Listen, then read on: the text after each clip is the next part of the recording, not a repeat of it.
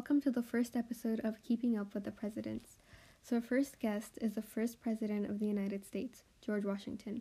So, Mr. George Washington, would you like to introduce yourself to the listeners? Hi, I'm George Washington. On February 22, 1732, I was born as the oldest son into a wealthy farming family in Virginia. At 17, I entered public service and became a government surveyor. A few years later, I joined the militia. By the time I retired from the militia, I was a full colonel with a good reputation. Then I joined the House of Burgesses, and I was first recognized as the commander in chief and general for the Continental Army during the Revolutionary War, and due to my strong leadership and thinking, I was elected as the first president of the United States in 1789 and served for two terms. Wow, you sound like a very accomplished person.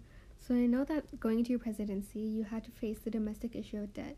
Could you tell us some more about this and how you dealt with it? Yeah, so after fighting the American Revolution, the new nation had to face the domestic issue of paying off debt from the war. This was the biggest domestic issue that the federal government and I had to face during my presidency. My Secretary of Treasury at the time, who was Alexander Hamilton, proposed a solution known as the Alexander Hamilton Financial Plan. In this plan, objectives were to establish national credit, encouraging manufacturing, and provide a strong currency.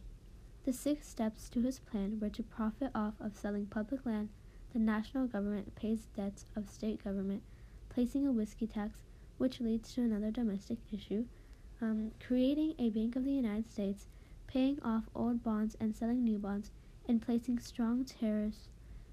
Hamilton's plan ended up being an enormous success but because of disagreements and criticism of the issues with this plan encouraged the creation of the first political parties. Wow, that sounds like a lot. Could you elaborate more on the domestic issues you faced after placing the whiskey tax? In 1791, a tax was placed on whiskey as a way to earn money to pay off America's debts. This upset many poor Western farmers as they thought that this tax was aimed towards them. Western farmers highly relied on whiskey production as a source of their income. A majority of grain farmers would rather trade and produce whiskey than selling and transporting grown grains. As a result to this, violent protests ignited in Pennsylvania, and the tax collectors were attacked and even tarred and feathered to emphasize the anger that the farmers felt. Due to these violent outrages, the Militia Act of 1792 was passed, calling local militias from states to put a stop to the rebellions. In fact, I marched to the areas of the rebellion to really make a statement that the federal government was willing to take action to support the law. So, those are some of the domestic issues that George Washington had to face during his presidency. So, now what are some foreign issues he had to face? So, one foreign issue that I had to face was dealing with the French Revolution. In 1973, a war between France and Great Britain broke out. This war rapidly became very violent, making many Americans conflicted on whether we should be in support of France, who were a great ally to us in the American Revolution.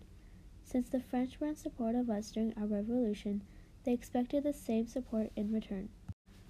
Thomas Jefferson, who was my Secretary of State, was in support of France and argued that we owe them our support, but Alexander Hamilton, my Secretary of the Treasury mentioned that America's debt was already very unstable and fighting a war would not be affordable.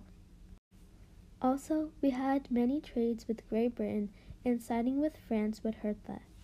Democratic Republicans agreed with Thomas Jefferson and fought for the French, but Federalists leaned towards Alexander Hamilton's argument.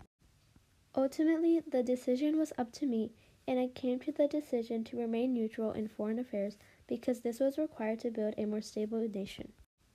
In 1973, I issued the Proclamation of Neutrality, where I stated that we must maintain a neutral stance in foreign affairs.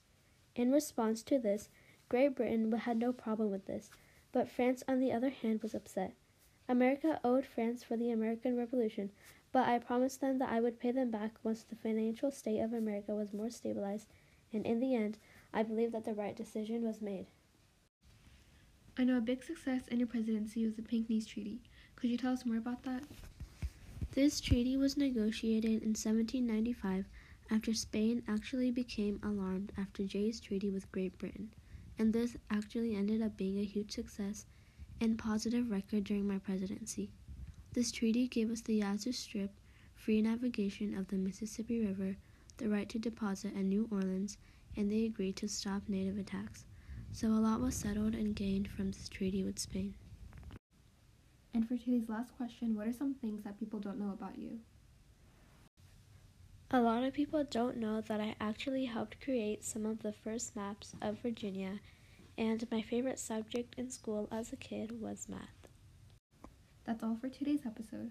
Hopefully, you learned more about what it was like in the life of a first president. Thank you for joining us.